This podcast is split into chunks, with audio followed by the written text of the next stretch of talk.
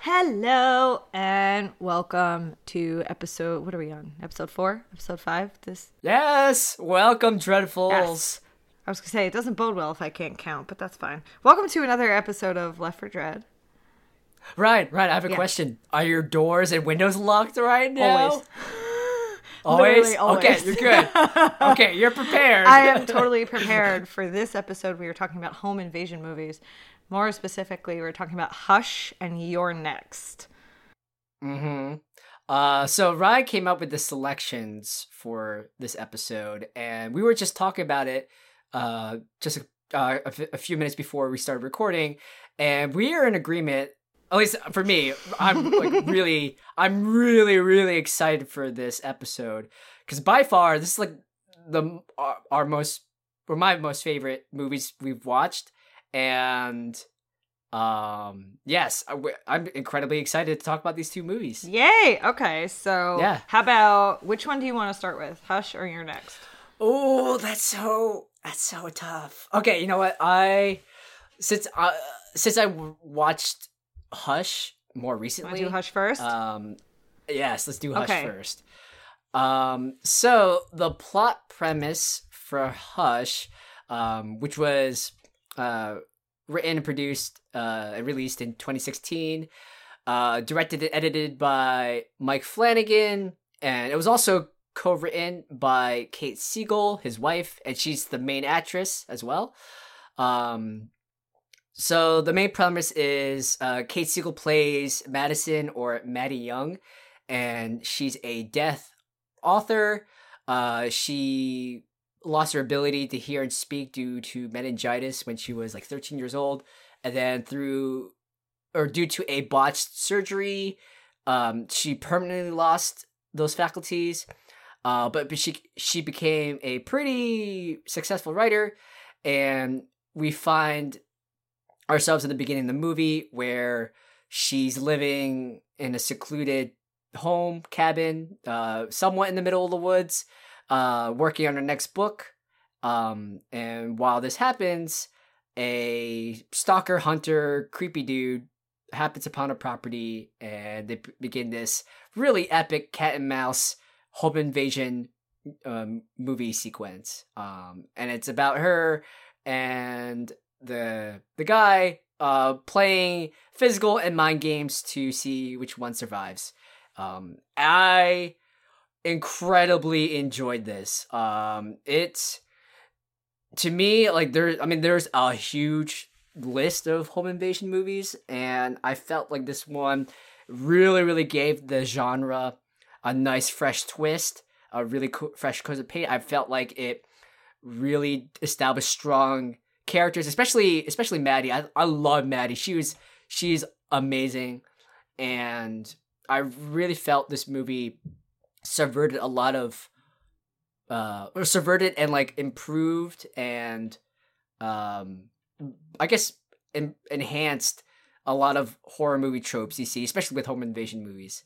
Um, but that's the long and short of it. Uh, Ryan, um, what are your thoughts in the movie or initial thoughts in the movie? So, full disclosure, this was my second time seeing Hush. Uh, the first time I saw it, I was very intrigued by it because I didn't. Uh, I tried really hard not to read anything about it, and I liked it just as much as I did the first time. But, but watching it the second time, I did kind of have a Debbie Downer moment. Um, I didn't realize. I don't know why I didn't realize this the first time, but I didn't realize it until the second viewing that the actress who's playing her isn't actually deaf. And I guess I'm a little spoiled because after having seen A Quiet Place, I just kept thinking like, wow, you could have really like really gone there with a, like an actual deaf actress. Um I, I get that. I get that. You know, you know, diversity, representation really matters. But I felt like, I think one of the one of the things that I really was impressed with. I think this movie really um portrayed um deaf people in a brand new and I think ultimately positive way. Like it showed them as like completely capable and and uh resource resourceful people. Oh Uh, no, absolutely. Yeah, absolutely. I think, and, and like, and then, and you know, a lot of the movie they they were signing, and um, I thought that was a really cool thing because I don't think you see that a lot in movies. Um, so I think yes, there there are degrees of of diversity, uh, casting and production notes, uh, production, um, I guess steps in evolution you can take. But I think overall, this this was a huge leap for to represent that that part of the population. Oh no, absolutely. Uh, this movie did phenomenal things, and the only reason why I saw it outside of the um, the show the first time was uh, my fiance does not like horror movies at all, and I have been trying to be like selective about the things that I show him because I'm trying to like ease him into everything, and I saw Whittle his, whittle his defenses down. Right, Yes. exactly. So when I saw this, I was like, well, I haven't seen this either, so let's both watch it. Uh, he did not enjoy it as much as I did. That being said, I think one of my favorite parts of this movie, well, I had a few, but the way this movie starts, you just watch a woman cooking dinner and you're hearing all of these things that uh, you kind of take for granted in everyday life, like when you can hear. Yeah, like so the beginning sequence, it's it's very much like a Edgar Wright sort of shot sequence where it's like very like like lots of lots of snap cuts, lots of intense close-ups on like food and ingredients and lots of like really dynamic popping Chopping garlic, that yeah. immerses you like like like the chopping chopping garlic and like the, the sizzling on the on the pan and and then it pan the, the camera pans out and then it pans back in and then there's this in between those two movements uh you hear like this weird like buzzing siren noise Like and then you, tinnitus. yeah then you get to hear what maddie hears which is nothing and she and they go through that sequence again where she's doing she's preparing all the food but it's in, it's in complete silence it's like wow that's that's really that's a really uh effective way of transitioning into getting to getting to see and hear and perceive how Maddie perceives. I, I thought that was really effective filmmaking. It was it was incredibly it was yeah, absolutely. It was incredibly powerful to watch because uh again, like I said, it was just it's those little things that you sort of like take for granted because we we can hear. And it there are so many and I found myself like dear over the course of the movie that there are choices that Maddie makes where you're rooting for her, but the second time around I found myself yelling because yelling at her because I was like, "Oh, you're making so much noise and you don't really understand wh- like that you're making that much noise because you can't hear."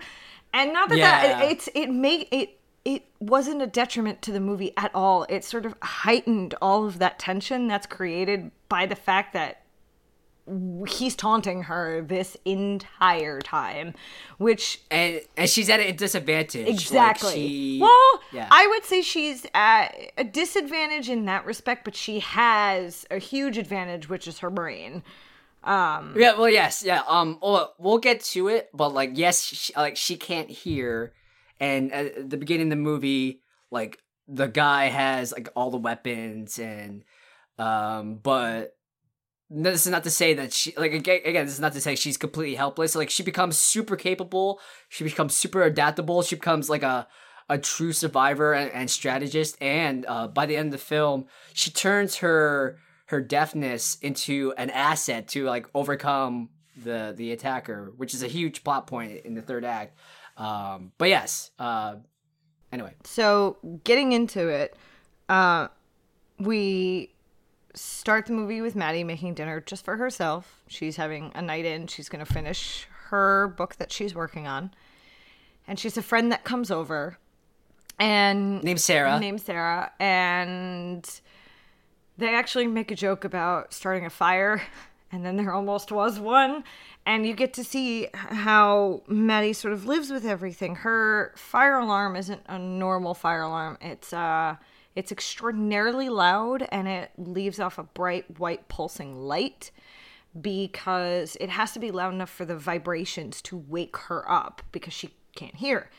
Um, which you watch her disable that and put it down, and even the first time I was like, I'm waiting for that You to know, come back. foreshadowing. Yeah, I was like, I'm waiting for that to come back because that's that was that important that they had to show you all of that. And then the night goes on, and uh, you see Maddie cleaning up her dishes, and her neighbor Sarah from earlier in the movie slams against the door, and she's screaming and she's bloody, and she you see the attacker with that beautifully creepy mask that I want for my wall, by the way. Um, as creepy as that sounds, I don't care. I have a Chucky doll on my desk. Ryan wants a, wall, a wall of trophies. I mean, like I, I, well, yes. Like that being said, I have a Chucky doll on my desk. Like I, I want the mask. Um, but you watch Sarah get stabbed over and over and over again, and then she she dies on the door. Maddie does not notice anything. yeah, all the while, Maddie's like walking back and forth, like Not and- not completely Yeah. oblivious. Completely. I mean, I oblivious. I real I love that part of the tension and like, oh no, Maddie, but at the same time, it's like, I mean, you also have peripheral vision, so I don't. I mean, Well, but, okay, I mean, it's okay. it's you can it could go it could swing both ways, but I bought into it. But I was like, under, uh, I was like, huh, I wonder, I wonder. I mean, I know she's like busy focusing on getting her dishes and like she's walking back and forth and she has other things in her mind, but like. I don't know. I felt like with how much Sarah was flailing, like you would think your eye would like catch it in your peripherals, but I don't know. I mean, Well, as someone who has peripheral vision and only one eye, I can tell you that that's not always the case. I yeah, uh this this is personal story for a second. Without glasses on, I don't wear contacts. I have something called monovision, so I only have peripheral vision in one eye. So, uh on my right side, I have no peripheral vision.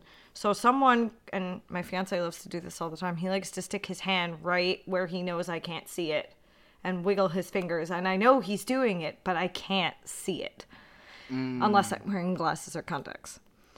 okay. So, like, as we're sitting here, in my peripheral on my left side, I can see our neighbors across the alley doing whatever the hell they're doing in their kitchen. Mm-hmm. But on the right side, I know everything's there, but I can't see anything. Mm-hmm. So I can kind of understand that, like, like why she wouldn't really see it. Yeah, I know. I know. It's, a, it's that's going to like super nitpicky details. Yeah, yeah. Okay, I mean it's it's good. It's food for thought, but like I, I still really bought it, and like I thought the film did it so well. It just it just it just immediately uh, informed the viewer of like the stakes and like oh shit and like uh and just it just it just starts propelling questions. Oh no, what what is he gonna do? Is he and it just it just sets the ground running and oh it's so good. Um I think my favorite part of all of that of that like section was when he's done he stands there and he takes the knife that he just butchered her neighbor with and starts tapping Well, yeah, he taps with the knife, and then like he's he like first he like he taps with his finger, and he starts rapping on the on the window, and then he's just like oh, and then and then he then he just turns around, drags uh Sarah away, and it's like oh, it was right but on top of all of that also he lets himself in like i'm sorry i don't care like who you are if i live in a house all by myself all all these doors are being locked all the time I don't care. Like, I need to be able to let my neighbor in, especially when it looks like there's a little bit of a distance between the two houses. Because in that text message that she had sent to her, there was ti there was definite time between the last one where she was like, "I'm coming over," and her actually arriving. There's obviously enough distance. You are completely isolated out there, and there's like a whole theme of isolation on this between um, her writing and her deafness and the way she lives her life. Uh, and it's strung together beautifully throughout the whole movie. But real life note, like lock your doors. Like, I just, I would not. I, Like- yeah, yeah. I I I'm trying to remember the sequence of events. Um, like she the, the whole Sarah coming towards the house happens. He, he she then the killer drags her off, and then she starts having a like a FaceTime or Skype conversation with her little sister, and that's when he sneaks in and steals her phone. Yeah. So it's like, okay, Maddie, yeah, please, just common sense, lock your doors. Yeah. Lock your doors. Just just Yeah. lock them. Uh, I she does make Maddie does make a lot of like really super intelligent Mm-hmm. choices in this movie. Um, af- Ooh, that was weird. This is people in the alley. Um, after oh, I lost my train of thought. God damn it. Oh, got it. Um, after she realizes that she's being uh stalked by this Yeah, guy, the guy steals her phone takes- and then he starts taking photos of her walk around the house and texts it to her. Yeah. Uh, she takes a lipstick out of her bag and writes on the window, won't tell anyone, haven't seen your face, boyfriend coming home. And I was like, that's that's a really smart move for the mask bit and the boyfriend coming home part. Uh, unfortunately, this guy is a very smart sociopath because he takes one look at the message and takes his mask off and says, "Well, now you've seen my Yeah. face." And he, he also and he was also listening in on the on the conversation. Like he knows uh from the conversation with the sister that like, oh yeah, you you live all alone. Like I you don't have a boyfriend and Yeah, that was that was very very like unnerving to listen to him repeat back the entire conversation about her being alone like verbatim.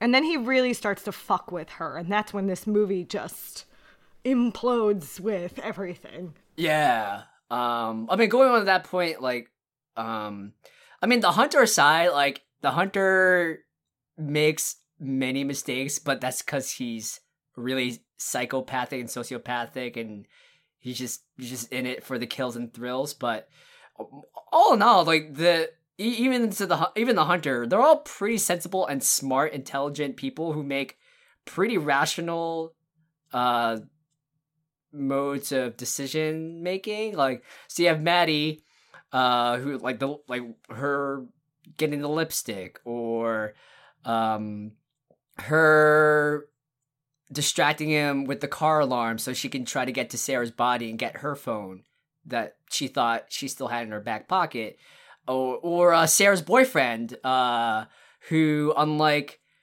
I feel like uh, unlike a lot of movies, like this guy like put a lot of two and two together and was really suspicious of the hunter, and it was just just by unfortunate circumstance on Maddie's part that he get he gets killed, and even even the hunter, the hunter like he um he he impersonates a cop and he he's doing like he's emulating behaviors and things a cop would ask uh that would seem convincing. And so there's this running theme like these characters are very um capable and sensible um and they're not just rote typical horror trope stupidity type of rationales. And i really enjoyed that. I, re- I thought it was really refreshing to see that in this movie I- well this this whole movie is filled with things that i felt were super refreshing not just to movies but horror movies in general. They it, it did a lot of really like intelligent and smart things with this movie. So it made me so happy. The and again like i only got nitpicky the second time because i was very spoiled and watched it already once. I think this is chris chris this is your first time watching this is my first time. yes yes. Right. So for me, I had already seen Hush, but it was different enough that I was like, yeah, okay.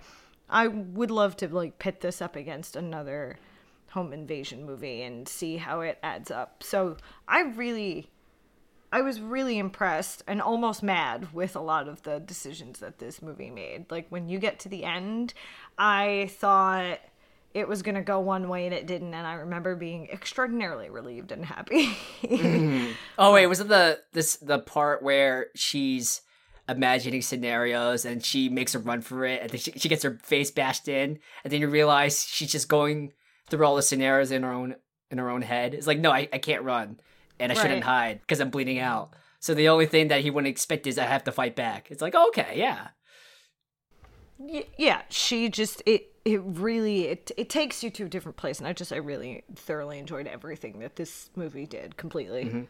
Speaking of space, I love. I love. I mean, I guess this. I think this is a given with most home invasion movies, but like, I really loved how the space is structured around the character, uh, and it makes sense. Like, so with with Maddie's house, uh, she gets a lot of her intel and a lot of her ideas and a lot of her um means of of like trying to make a, a, a battle plan by trying to figure out where the hunter is at all times. And you see from her home it is decked to the nines with windows. And that that make uh, uh, for this movie for this character it makes a lot of sense since she's deaf. Um you know you would think it, it makes sense for her to have a house with lots of natural light. So like windows in every single room and um and she uses that to her advantage um and i really i really thought that was a smart set piece. Um so props to the to the, the design team on that. There were a lot of really like cool and interesting things that they did with this. I think that before I really understood that we were going to go down different routes as to how everything could turn out, I thought that at that moment, that was the moment they were going to take us back to the beginning and realize that she wasn't going to let the whole movie happen.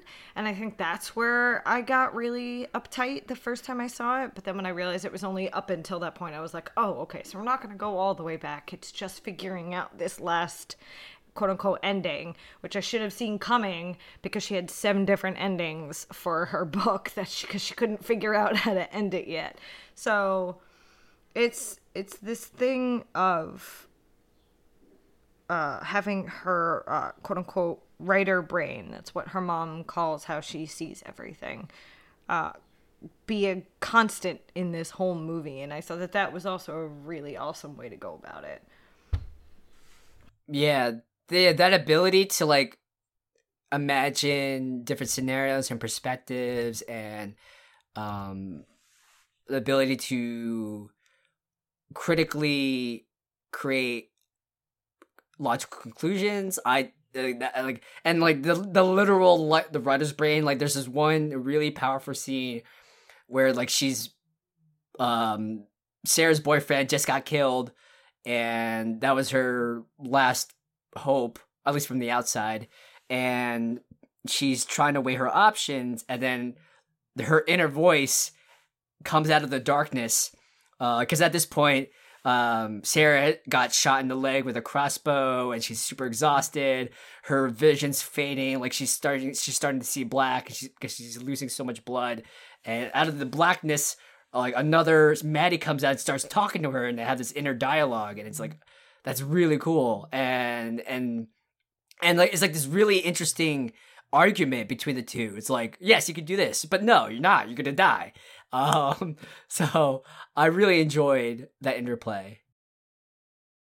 Uh it's a self-contained story and um i it it definitely earned the ending. And i just again i i i'm a huge fan of like strong female protagonist, which is also uh, why i we'll get to it. I really enjoyed You're Next but despite all increasing odds despite you know being deaf despite being despite being a female who's like physically um smaller and uh, and physically weaker at least uh, because of the hunter's size and and uh she like t- she turns that all around using like some like both mental and physical jujitsu um and yeah it's so good like like um like in the climax of the scene like she prays she turns the ego of uh the hunter against him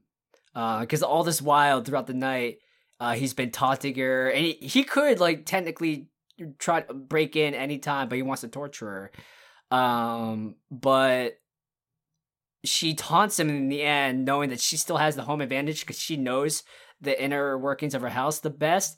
Um and she's also really in tune with her senses. So like in the final one of the final cli- um, climaxes, like she's hiding in a bathroom, and the hunter, uh, he's he's he, first he's, he tries breaking in through the front window, but I guess it's made out of like re- super reinforced glass.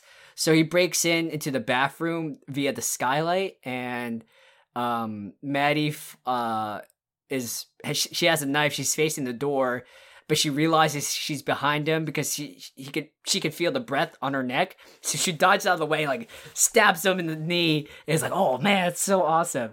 Um, and I just I thought I I love I love Maddie. I love her actress.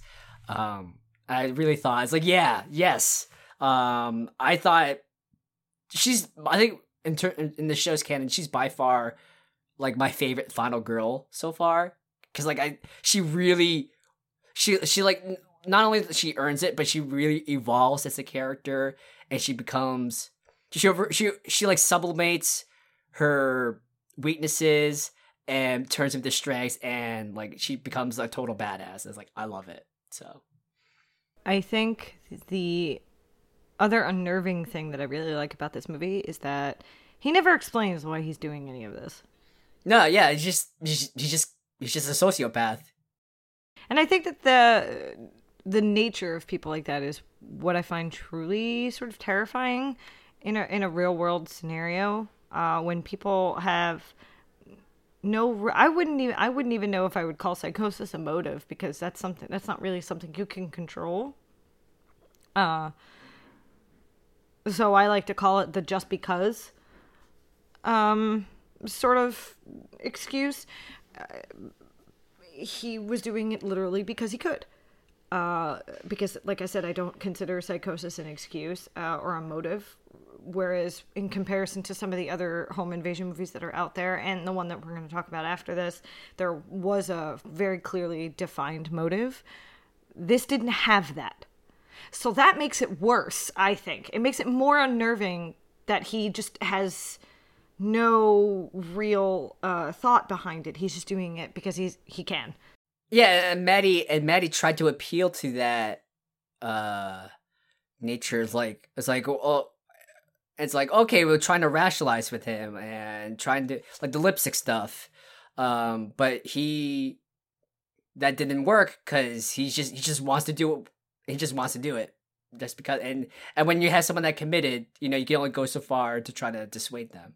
There is that is a common um, tactic in certain kidnapping situations. There are people who will tell you like if you're in a kidnapped or hostage situation, they tell you that sometimes, and again, you have to pick your moments. You just have to be really smart. I am not a professional, by the way. Like, don't take, don't take my word as gospel. Like, do your homework. But there is a method that they su- that is suggested when you get to a certain point where you try to humanize yourself or the person so that whatever they're doing they stop or it's not as bad you try to humanize them yeah, you you, you well, you try to make them second guess themselves. Like, oh, uh, I mean, because like, well, I I think of it like, um, you know that that that plot device they use a lot, or they use uh to good effect in Silence of the Lambs, where the governor's daughter was kidnapped, and there was a press report from the governor. She was saying she was also she was using the pronouns of like her a lot and showing photos of her throughout the entire life. And and the two FBI agents were uh, remarking that's really smart because it when you do that a serial killer a psychopath or a sociopath won't view the victim as an object but rather as somebody. Exactly it turns them into a person. Um, there was actually i can't remember which case it was but there is a case of a woman who was abducted who got so close who convinced her abductor that they were so close and she was so interested in him that she gained his trust enough to let her leave to like run an errand or something and then call the cops so it's situations like that. So it's yeah, it's this idea of trying to humanize the other person or like make them a person and I think that that was a really intelligent thing that she tried to do, but this guy just wasn't having any of it. So you really liked this movie. I really I like okay, so when we I'm not uh, I'm kind of apprehensive of, the the final rating cuz like I really don't know which one I enjoy more because I, I really really both I really enjoyed both of these films. So um, I guess that's a good segue to get into the next movie. So full disclosure, I picked this movie because I had heard so much about it. And every other podcast I listen to, I always skip the episode where they talk about it because I hadn't seen it ever. Yeah, I mean that's not it's it's I mean this is my first time watching it, but it has a huge cult following. Um Yeah, it does. And I can see why. I get it. I was texting Chris when I was watching this. yes, it was it was a very animated, passionate text convo and we were, I, I got so hyped and I uh I was watching this or I finished well I finished You're Next um I I got back from work so I started at like like 11:30 and then I started the um, I started Hush around like 2 a.m. So, uh, but I I was I was both riveted and wide awake for both movies. Like they were just so well done. And um, You're Next is You're Next has some really really unique flavors. Like it's um, it's a like a another horror uh black comedy type of film. Like it's it's very gruesome and very funny, and I loved it. So this was okay. So I just pulled up the text conversation that I had with Chris during all of this, and I'm really tempted to post it to our Twitter and Instagram. You should. We should. We have, we have Instagram. We should post it on Twitter. Be, so. Because it was. I was very, very excited. I think one of the first things I said to him was, "I've never seen it, but it's going to be a, bu- a bloodbath. Two out of four, two out of four kills so far are awesome." Yes, because yes. that's. And then I made a comment. I realized I am a little bit of a purist sometimes, so now I get to explain that comment. So the way this movie opens, those were the two kills that like didn't live up for me, and I was just like, Uh. "Oh, really?" And where I meant a little bit of a purist is the quality of the blood that was on the window was just I was like, you could do better than that. What is that shit? That was my only problem. So at the be- uh, at the be- very beginning of the film, you had a couple having sex, and then the guy goes into the shower, and the girl makes herself a drink, and they make a specific thing of of the lady popping in a CD, and it's on repeat, um, and then creepy or and then like the the porch light the the sensor porch lights go on and you had that classic horror movie uh shot where like she peers out and she sees nothing and then later the um one of the killers comes out like this guy in this creepy animal mask um and she gets she gets bladed up with a machete.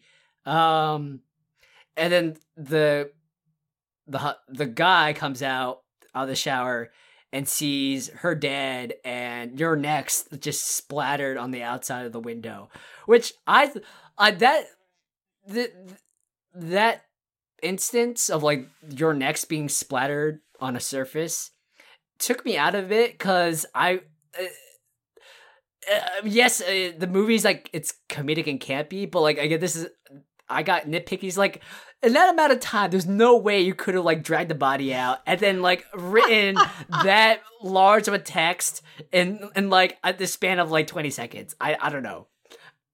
I mean, it's movie time, so maybe a lot more time passed by than actually did on screen. So maybe he took like a 30 minute shower. I don't know, but uh, I thought it was just. I thought it was just, but I don't know. I roll with it because this it, it really it already established the the weird bloody campy tone of the movie. So yeah, it, it, it but you know what? That part didn't bother me as badly as the consistency of the blood did. I was like, you- I remember saying to myself, I was like, if the blood looks like that this whole movie, I won't be able to deal with it. And it does get better in my eyes. But I guess I've just been spoiled because I expect stuff like that from really older, like older horror movies where everything wasn't as great of a quality. but it's sort of why you love them. And I was like, this whole, this movie cannot be like this the whole time. That being said, I did point out to Chris while I was watching this movie. I said, "Time out." Adam Wingard directed this movie. Yeah, so let, let, us backtrack a little bit. So You're Next uh, was uh, directed and produced and released in 2011. It was directed by Adam Wingard, um, who by now is pretty well known for his cult horror movie uh, productions. Uh, written by Simon Barrett and starring um, or, starring West Sharni- is in it. Yeah, yeah. Uh, Sharni Vinson as Erin. She's she's one of the main female protagonists, and she's the final girl, and she's amazing. And I love her. Um, you have uh, who's? I mean, I think most of these are like, I I don't know. Do you know any of these other actors? Like, uh, you have um, Crispin Davison, who's Erin's boyfriend. Um, and then you have um, Wendy Glenn as Z, so one of the one of the crazy people uh, that we we later found in the movie. Well, I'll be honest with you. The only one that I really recognized was Ti West. Mm-hmm. I didn't recognize anybody else, but where is that fun fact? I just had a fun fact for you. Yeah, Ti West plays uh, Tariq. Uh, he's also he's the first. He's the first. Well, apart from the two in the house, he's the first one to die. Yes. Yep. Uh oh, that's what it was. The movie screenwriter. Uh huh. Was the guy in the Tiger Mask? Oh, really? Nice. That's mm-hmm. cool. But yeah, I I in general like I thought I really enjoyed the cast. Um, I really enjoyed in particular. Uh, I don't remember her name, but she was one of the she was one of the the sisters um, and I. Oh, her. Okay. Okay. Her death scene was one of the best. Yeah, like, she, I just. Is that the mother? Oh, yeah. She, uh, this one's uh Barbara Crampton, who plays Aubrey. Are you and sure? I love. No, that's not the mother. Uh, she's the she's the one who. No, that's the mother. No, the mother's played by. Oh wait, not no. The sister is Amy. Oh, yeah. okay, okay. I'm sorry. The mother, yes, the mother is Aubrey, but Amy Simmons or Amy, Amy, yes, Amy, yes. Um, uh, I like, I like, I really liked Amy. And what's her name? Kelly. I think Kelly was the the other. Uh, she was she was the girlfriend of of of Drake. Yeah. So there there was there were three girlfriends and a sister. So there were, uh, uh I think, there was Erin, there was Z, there was Kelly, and Amy was the sister. Yeah, I really like Amy and Kelly because their performances were just so over the top. Like, yeah, and like it just it, it, like Amy and Kelly were super, or especially Kelly. Kelly was super hysterical, and that's how she gets herself killed. Um, so like I said before, the Sisters Kill was my favorite because it's one of those things where, okay, so. Yes! Oh my god. They're all trying to decide what to do, and Erin is like, no, everybody has to stay inside. We can deal with everything from here. And she's like oddly calm with everything. So I was thinking to myself, well, she has to be in on it for her to be this like oddly calm which is what I which was my original thought. I was like she's in on this, has to be. So the sister decides to be really brave and she's like I'm going to go outside. They're not going to see me coming if I take a running start. The logic behind that being completely flawed because it doesn't matter if you're running, if you're leaving the house, they're still going to die. Yeah, you're still exposed. Exactly. So she takes a running shot out the door, and I'm sitting there going, Oh my God, this is where she gets shot. She's going to get shot. She's going to get shot. No. Oh no! It, it's so much better. It's exactly. It's so much better than that. She runs and she slams into something, and all of a sudden her throat's cut, and no one understands what happens. it's a it's a line of piano wire. It's uh. oh, Yep. it's so that that scene like that that's one of the huge pluses. It was one of my favorites. One of my favorites. That's again, I am in complete agreement with Ryan. Like one of the great, the biggest things that's so great about this film is one like this, the bombastic, grisly kills and like the amazing practical effects. Like like Amy just r- full on runs this piano wire and then she gasps and she's on their black and like her entire throat's opened up and it, oh, it's so good. It's so messed up. I love it. Um, just to, just to backtrack before just before that scene. So, um, there's this family get together happening, um, similar to Hush. This family has like a well, well, I guess the dad the, ba- the dad bought this home, this getaway home in the middle of the woods, and there's only they only have one neighbor, which is which we saw in the beginning of the film. Uh, so it's somewhat secluded, and you have this giant family get together um, to celebrate the parents' wedding anniversary, and it becomes this re- awkward but funny family dramedy that descends into hell into a home invasion movie.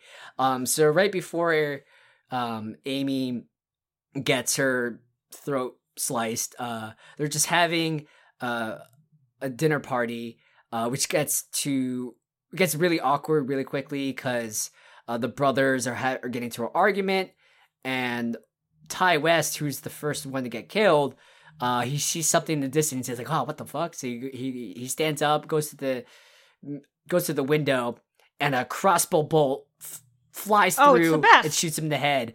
And it's really, it's great, and it's great because like he's, it takes like a couple of minutes for him to die, and he's still standing up, and no one realizes immediately what just happened. So it's just it's pinned to each person's face, and then um they turn to Ty, and he's like he's like kind of convulsing, and he, and he then he turns around and you see like the the full bolt in his head and he drops over. And then you see more bolts skewer into the room and it's like it becomes this really off the wall a high octane action scene where like um arrows are popping through the windows and, and like Kelly and Amy are so hysterical. And then we then we start to see how much of a badass Erin is because she's she's taking charge and um ferrying the people out Right, and the degree at which she takes control so well and so smoothly, which is why I thought she was in on it at first. I really did, but I'm happy I was very, very, very wrong. So, we've talked about there are 15 total kills in this movie. There's a 15 person body count. So, we have four already. Yeah, it's it, the, the bodies pile up quick. Um, I know it's there's- so great. it's great. I mean, it's a it's a huge family get together, and then you have the assailants. So you Guys, have, it's a I think- family movie. It's a family movie. It's a family movie. Uh, just like Deadpool two. Yeah. Yay! um. Uh. And yeah, even even the assailants are family. Um. I think all. Well, I think some of them or all of them are brothers. no, they're Two of them are at least brothers. I know that. I think two of them are like actual brothers, and then I think all three of them, I think, serve together or something like that. I don't know if he was Yeah. being a cheeky asshole when he said that, or if that was like meant to be real.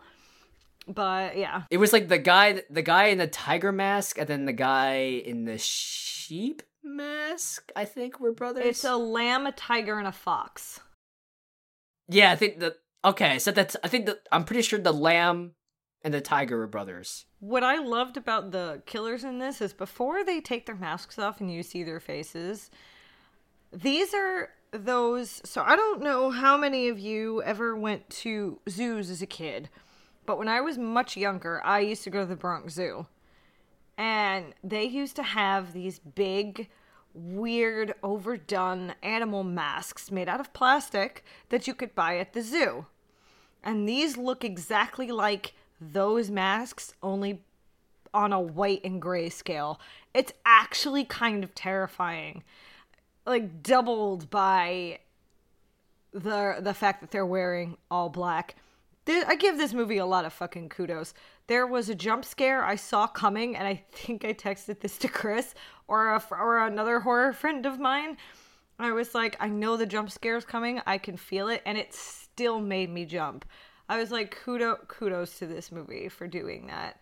It was just so creepy, so well done. Wait, was it the the hand reaching out from the bottom of the bed, or she? So no, they went to check under the bed after the mom died because she died in the bedroom, but no one left because they had to break the door down.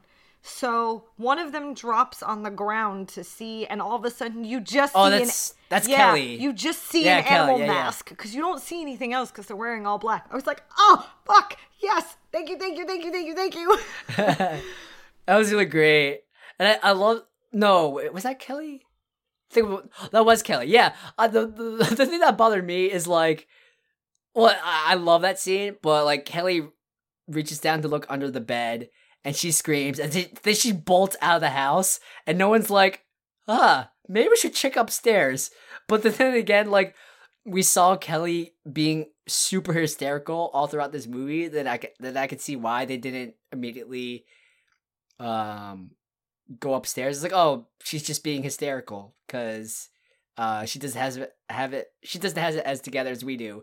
But still, it was but yeah, I don't know. Um I love the mask. I thought it was really creepy, but I thought again, this is me being a little bit nitpicky. I thought it was I thought it was not practical. I mean, it's super dark at night, and the guy, one of the guys is I I don't care how much of an expert you are with the crossbow. You could be like a Daryl Dixon. If you're like I don't know what, like hundred yards away, two hundred yards away, and it's dark, and you're wearing a mask with like two slimy, two tiny eye slit holes, I think it's gonna be pretty hard for you to aim. So I don't know. Well, okay, so here's the thing is before they got in the house, I understand like they probably weren't necessarily wearing the mask for practical purposes, but I think the only reason why they missed half as much as they did is because Erin took charge of the situation. oh yeah, Erin's a total badass. She she was their problem. They didn't know that she would be there and have that kind of knowledge. I definitely learned a lot.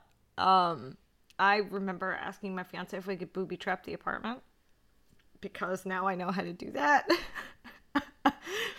Yeah, I I I I've really found the the contrast between Maddie and Erin really interesting. Like for Maddie, she she grew uh, as a tactician over the uh, because like she uh, and and through her background as a writer and her, her background her ability to throw herself into different situations and mindsets um and then for Erin, it just happens to be a great stroke of convenience and luck, and that she happened to uh, g- grow up on a survivalist compound as a kid, and especially uh, with her dad, and she learned a whole bunch of combat survival skills. And the fact that she kept it all of a secret from her boyfriend, uh, Crispin, and the rest of the family. So when shit becomes shit when shit hits the fan, you have like these great series of moments where like the assailants are like really surprised at her tenacity and even and even the the family like when she goes to town um on the first assailant like he beat he he or she beats him up and pummels his head in with a meat hammer like the one the oh my god, that was amazing. yeah, one of the guys is like, uh, you have it. I guess you had it handled. And, and she's like, thanks for the help, guys. it's like, um, and, and especially with Crispin, and like, Crispin's like, um, yeah, uh, you, you, you seem to have this really in order. And then she revealed to him, like, oh yeah, I grew up on a compound, or, or no, she wasn't talking to Crispin. She was talking to someone else. She was talking well, she tells she tells Z, who's the girlfriend of one of the brothers. Yes. of Felix that she grew up on a survivalist compound.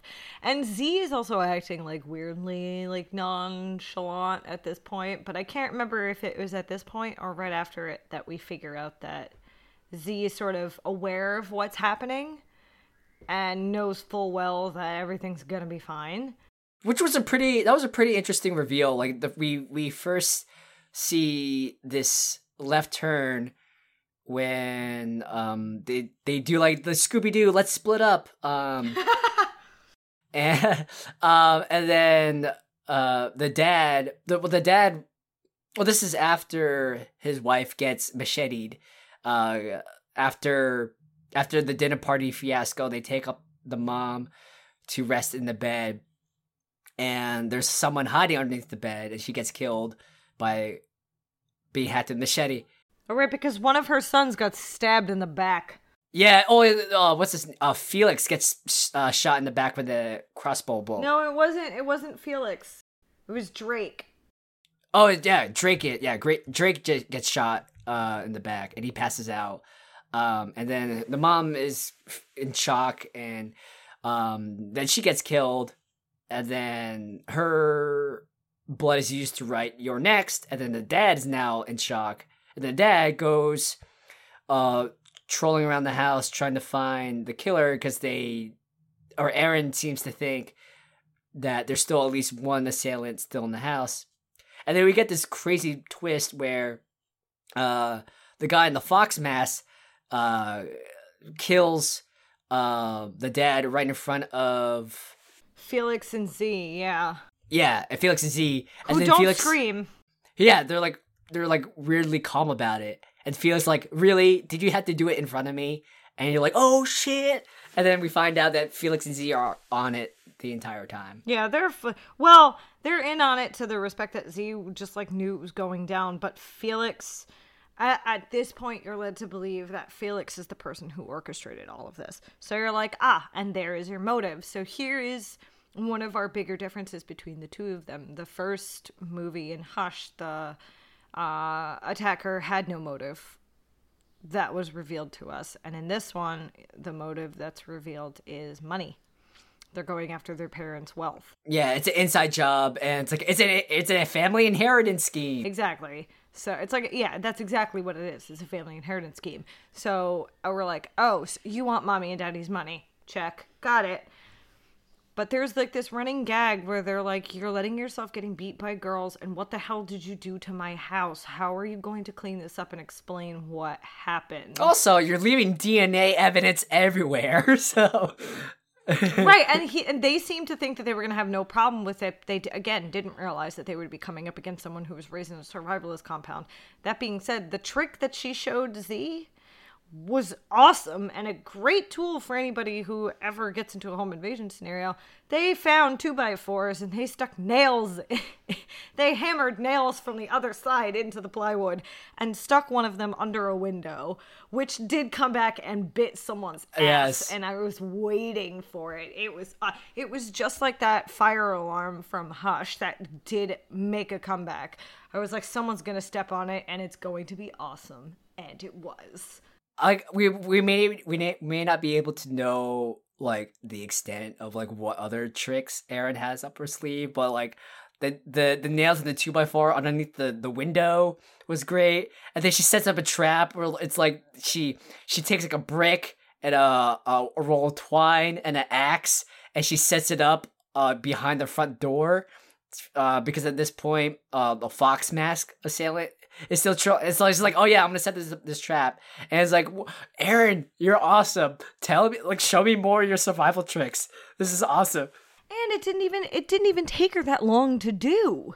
Yeah, yeah. It's like she she's such a boss. Like she she she like she she figures out like these really cool traps and, and tricks, and like in, you know, in under a minute, and then she executes. Like yes, yes, Erin, you're so cool. So at this point in the movie, Erin has now overheard conversations between Felix and the people who are in the house, and knows full well that it was uh, that it's a money scheme, and that she now has to survive. She basically has to kill everybody. Um, what I forgot to touch on before was that they're they were using cell phone jammers so that no one could call anyone out, like call for help. Erin said, Well, that doesn't matter. You can still send a text to the police. So she did. And she put the phone away, and we hadn't really heard about it again. Well, her text message went through, and that's when they figure out where she is in the house, and thus more fighting begins. And then coming up on my other two favorite kills of this movie with Felix and Z in the kitchen. Oh my god, that scene that that was so good. It was a fucking work of bloody art. And I mean that not in like the British curse sense. I mean like it, there was blood everywhere. It was perfect. Uh, Felix dies because he gets a blender blade to the head, but not just like the blade like stabbed through the head. She takes the blender, cracks it over his head, gets the blade right into his skull, and turns it on. Yes, and then she like she she like pushes the she blender pushes down. it down. Yes. Oh, yes. It's so good. And then she kills Z by just straight up stabbing her right in the middle of the brain. yeah, and then the scene before that, um, well, we mentioned that she tries to kill Fox Mask by setting up the trap at the front door, but Fox Mask enters the house through an open, broken window. So she sets up this really ingenious plan in the basement where she runs into the basement and she takes oh, out her that camera. was so smart. Yeah, she takes out her camera and she puts it into like continuous flash mode, and um, so uh, the light, of course, attracts the the flash man, and she's hiding in the corner, and she ble- she beats him to a pulp with a a f- a fireplace log, and it's like, oh, so good. Yeah, she knocked out all the lights and just waited.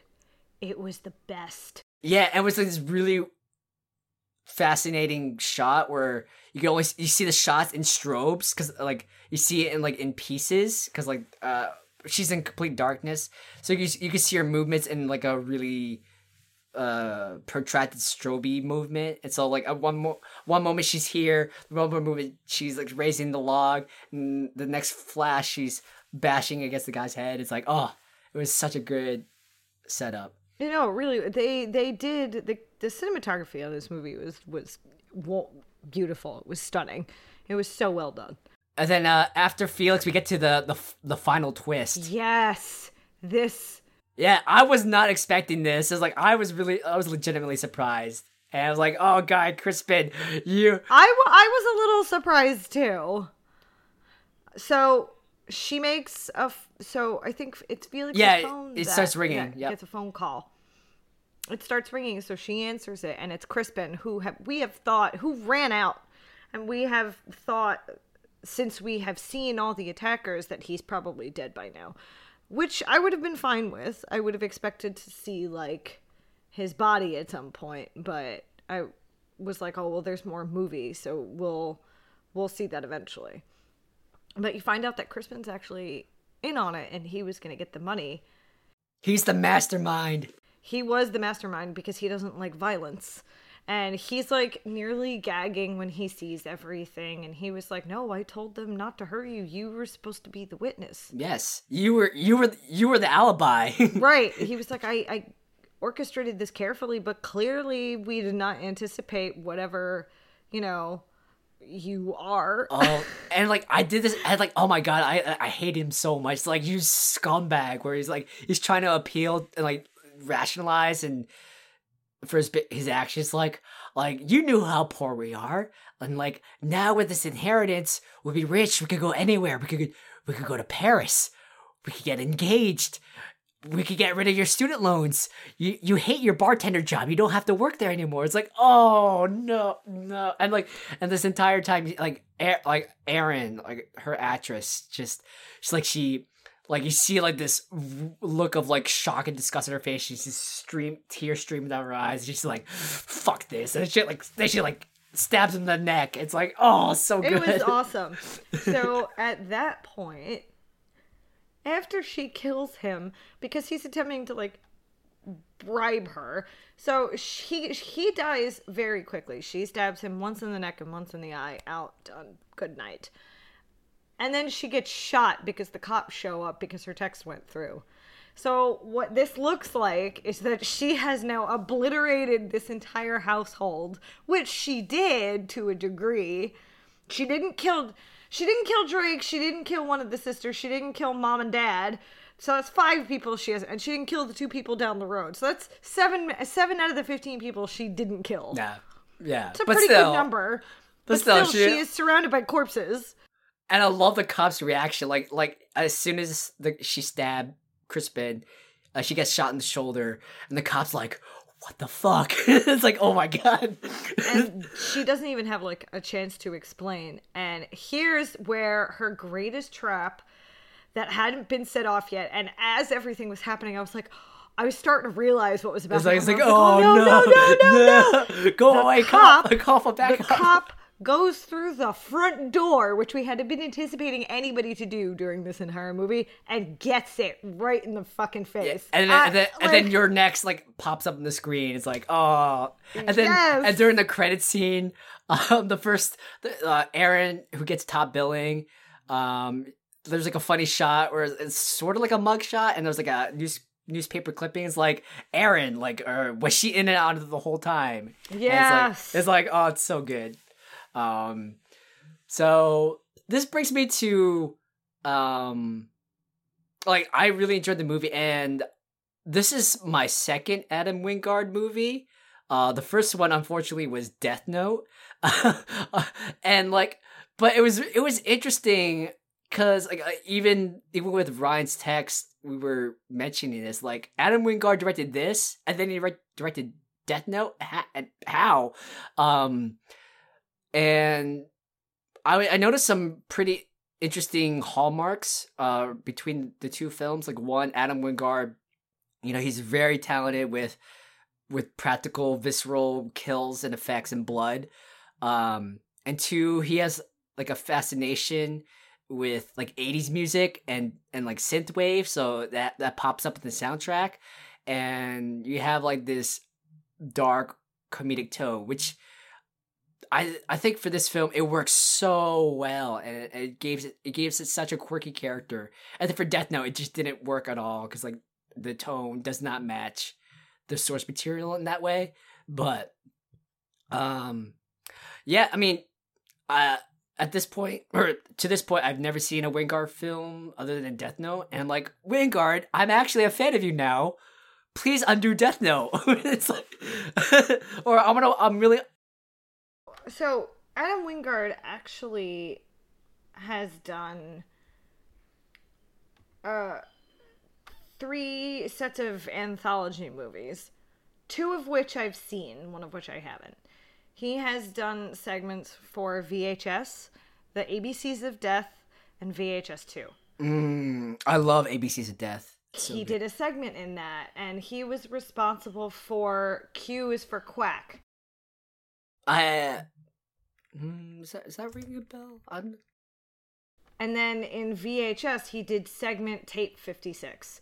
So I know eventually we're going to get to anthology films, whether it's VHS or it's ABCs of Death. Maybe we'll do a special on that. Maybe we'll do like Adam Wingard episodes and we'll watch all three of them so that we can get his segments down. Haven't decided yet. But we will definitely be exploring VHS and the ABCs of Death because both of them have sequels. So there's VHS, VHS 2, there's the ABCs of Death and the ABCs of Death 2. So we'll definitely been, be getting to those at some point.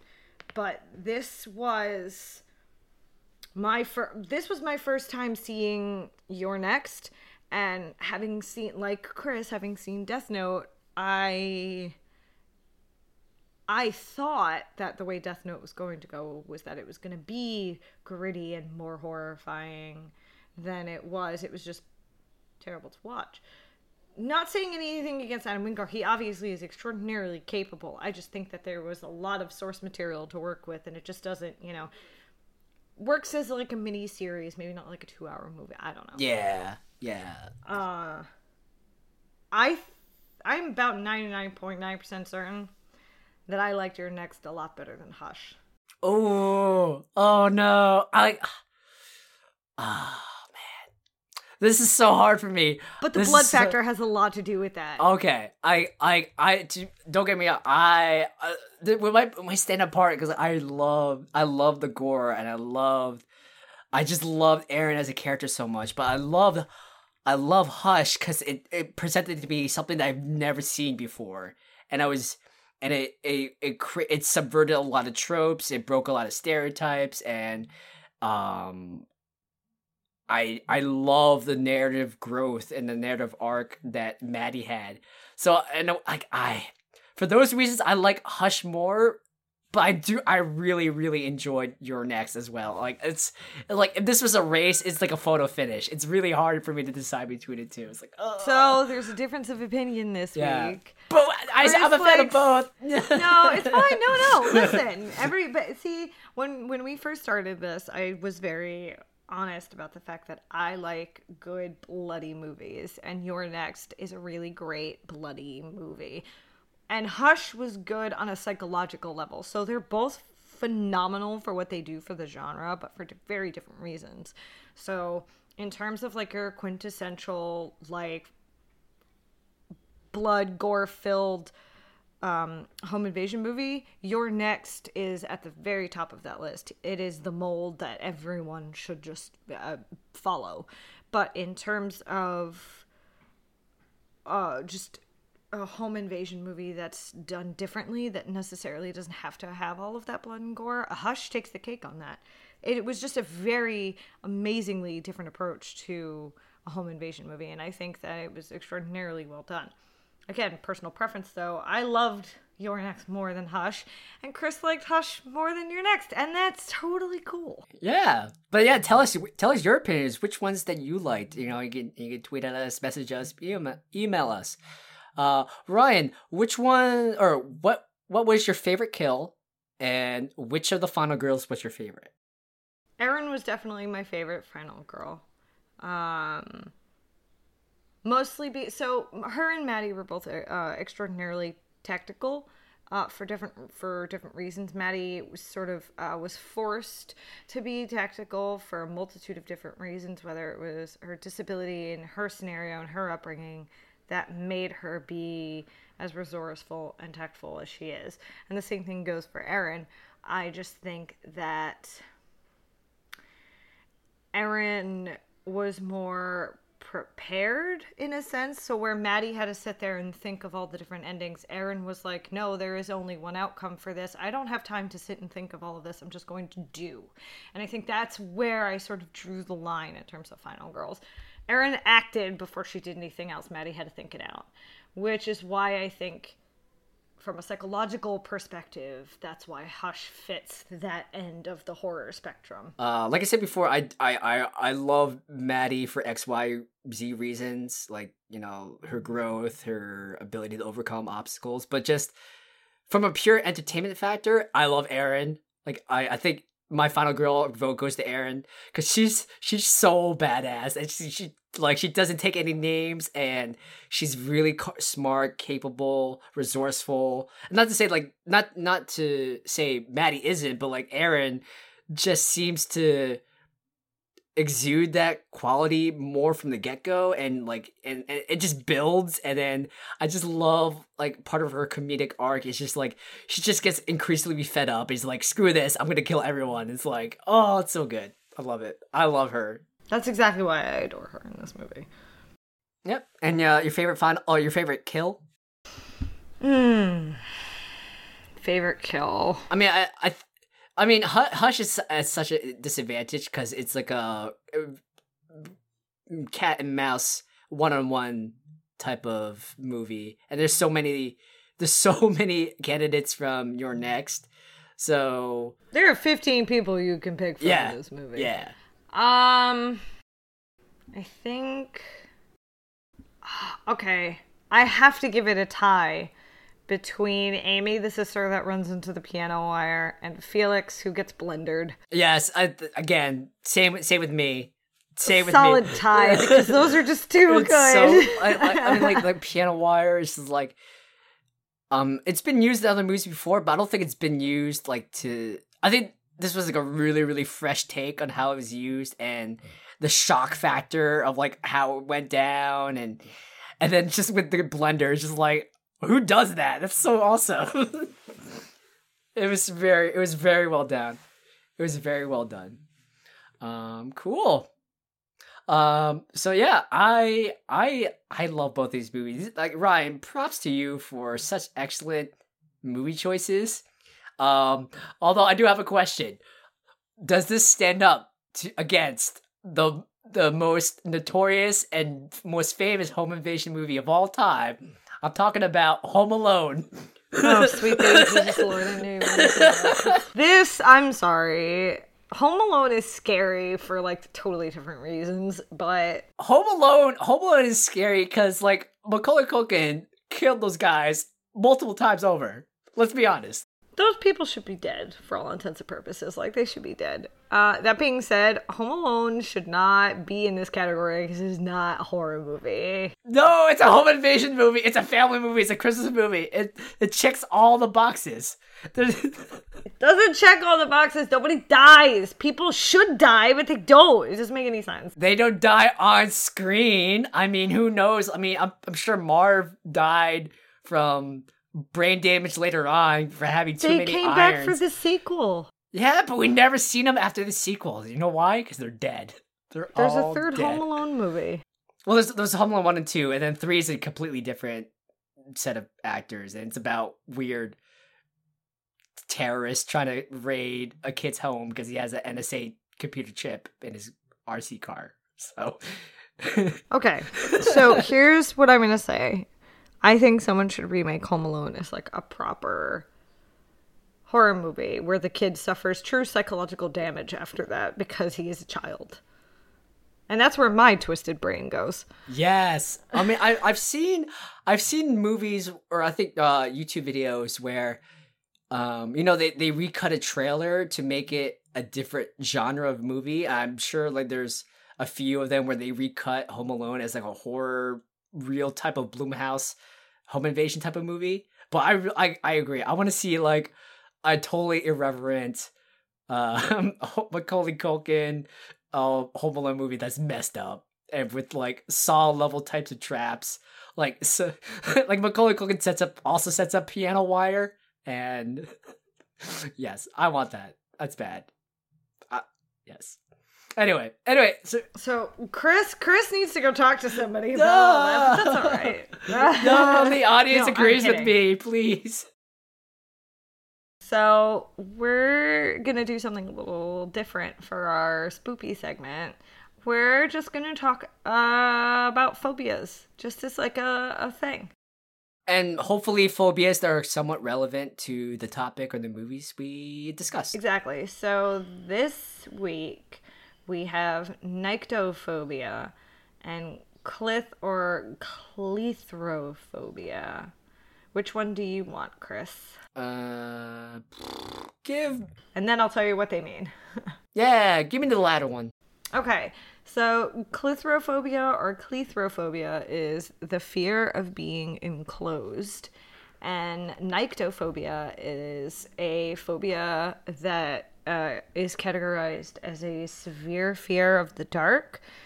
Uh, it's basically triggered by the brain's perception of what would or could happen in a dark environment. So it's sort of like when you wake up in the middle of the night and you think someone's standing in your room and there's no one really there. It's that. It's that. It's your brain's response to trying to fill in what it can't see. Which I definitely suffered from as a child. Maybe not as a phobia, but I definitely saw shit in my room as a kid and I know wasn't actually there. So. And then uh, we we uh we did a fact check um on the difference between like cleithrophobia and claustrophobia. Um and uh so again, Ryan, correct me if I'm wrong, but claustrophobia, the main difference is that it's the fear of having no escape and still being enclosed in a I'm sorry, what? Claustrophobia is the, is the fear of having no escape and being enclosed in a small space. Is that correct? Yeah, cleithrophobia is the fear of being trapped. Oh, yes. Yes. Yeah. Yeah. Cleithrophobia is the fear of being trapped in a space, and claustrophobia is just the fear of being in a small space. So one is small spaces, and one is the idea of being trapped there. So you can imagine a home invasion situation with someone with cleithrophobia might not end well, which was the little bit of a stretch we took when we picked these phobias this week. So, and the main question is, what is more spoopy? I don't know. Like, I feel like with cleithrophobia, I think that's just way more terrifying. Um, because like I, I, I know like with, um, I feel like if you have like a fear of like of the dark, um, I think there's more manageable coping mechanisms. And there's also like you can also rely on your other senses to get a whereabouts of or get your whereabouts and your bearings and um to calm you down. But like just being trapped is it's just like i think that's like a primordial deeper fear that like just envelops you and then i think that being trapped just sets your imagination on wild in a uh, like I said on a more existential level and like uh and like just especially when especially I mean this going back to home invasion movies like the fear of being trapped in your own home or it's supposed to be a safe where you're supposed to feel safe and secure and now like your your very own home like its doors and its corners and its windows and like shadows and like you know now now everything's like a potential predator or a means to your demise. And i think that's that's pretty screwed up. But uh what are your thoughts? No i i i, I completely agree with you. Um when you have a fear of the dark like that it might not be as simple as just turning on a light and seeing everything while it's all lit up but sometimes it can be and i think that that's a little bit easier to bring yourself down from and calm down from or something like being trapped in your own house. I can't imagine what that's what that's actually like. Um, so I'm gonna agree with with Chris on this one this week. I definitely think that the fear of being trapped is twice as terrifying as being afraid of the dark. Because yeah, I know everyone's brain can run wild and it has very vivid imagination, but there's something to be said about at least at least with that you have the freedom to walk out a door and turn on a light.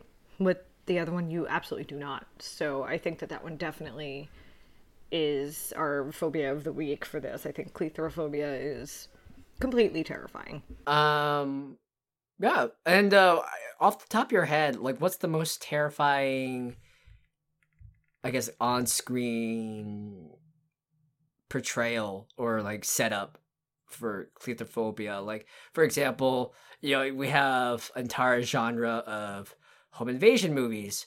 Uh, we have one in particular starring Ryan Reynolds called Buried, where you're bur- you're buried alive in a coffin. Yeah, and, Kill Bill uh, did that as well, uh, where Uma Thurman's buried alive in the coffin. She has to punch uh, one inch punch her way out. Um, um, the other one that's popping to my head is um, Colin Farrell uh, starring in Phone Booth, where he's stuck in the phone booth and there's a sniper trained on him. Um, but yeah, is there any ones that I think Hush really sort of exemplifies that a little bit for this week? Um, because if you think about it, she couldn't leave her house. She was trapped in her own house by a psycho who was, yeah, he was stalking her. But that for me was sort of how I picked the phobia, the phobias this week she was trapped in her house by someone who was trying to kill her. That is a horror. But I, I find it interesting that there's also other movies where like you're trapped in a space that's even smaller than a house, like a coffin or a phone booth, or uh like or like Panic Room. But yeah, Hush is a great great example. Um, I was just wondering, if there's any other ones that that that popped up to you I think I, th- I, there are other ones that pop out for me, but I think Hush just sort of took it to a different level and, and made it better. Um, they didn't just throw you one thing, they threw you three. Not only is she isolated out in the middle of nowhere, check one. She's trapped in her house and can't go anywhere because there's a psycho stalking her house. Check two. Oh yeah. Who who took out the power and slashed her car's yep. tires. And... Yeah. Um and check three, she's deaf. So that adds a whole new shell and layer of tension on that. And four, she's a writer, so for that one instance, she became an unreliable narrator, which added something else to the movie. I just think that Hush, in respect to that, just really, really nailed it. So yes. So TLDR, watch watch Hush and watch You're Next. Watch if you haven't seen. I, You're Next has like this huge cult following, so I can't imagine you haven't seen it already. I'm sure you're all probably shaming me for not having seen it but definitely go watch Hush. We might have newcomers. I mean, I didn't watch You're Next until over for the first. Uh, I mean, last last night was like the first time I, I watched it and finished it, and um, so yeah. I mean, I think this this is a great platform to introducing new horror movies to people too, as well. So, but we we like yes, this these were really excellent, excellent choices for discussing the home invasion genre as a whole, and uh, I'd like to thank Ryan for picking out these awesome movies. You're welcome. Again, this mostly came from selfish reasons because I really wanted to watch You're Next and have a good excuse to talk about it. Well, yeah, I'm ha- I'm happy you indulge your your your selfishness. Yeah, self self indulgence works. Yes. so, if you want to get ahead on our next episode, which is going to be out on July 6th, it's a nice little July 4th themed movie that Chris picked. I'm blaming Ah. this on you. I have never seen this, and I I haven't either, but it sounds so ridiculous. it sounds so ridiculous. It sounds like something that we kind of need to laugh about. Uh, and it's called Uncle Sam, so we're gonna be watching that. So Yes. after you're done ta- like chatting up with us about You're Next and Hush, it, go watch Uncle Sam, and and we'll we'll get in with that at some point. I I'm. I, I don't know how I feel about going into this. It looks ridiculous. But but Ryan, what's more American than watching a horror movie on uh, Fourth of July? About Uncle Sam? yes, yes. It's gonna be terrible. I'm so excited. I'm very excited. So that's going to be our next episode. So, uh, yes.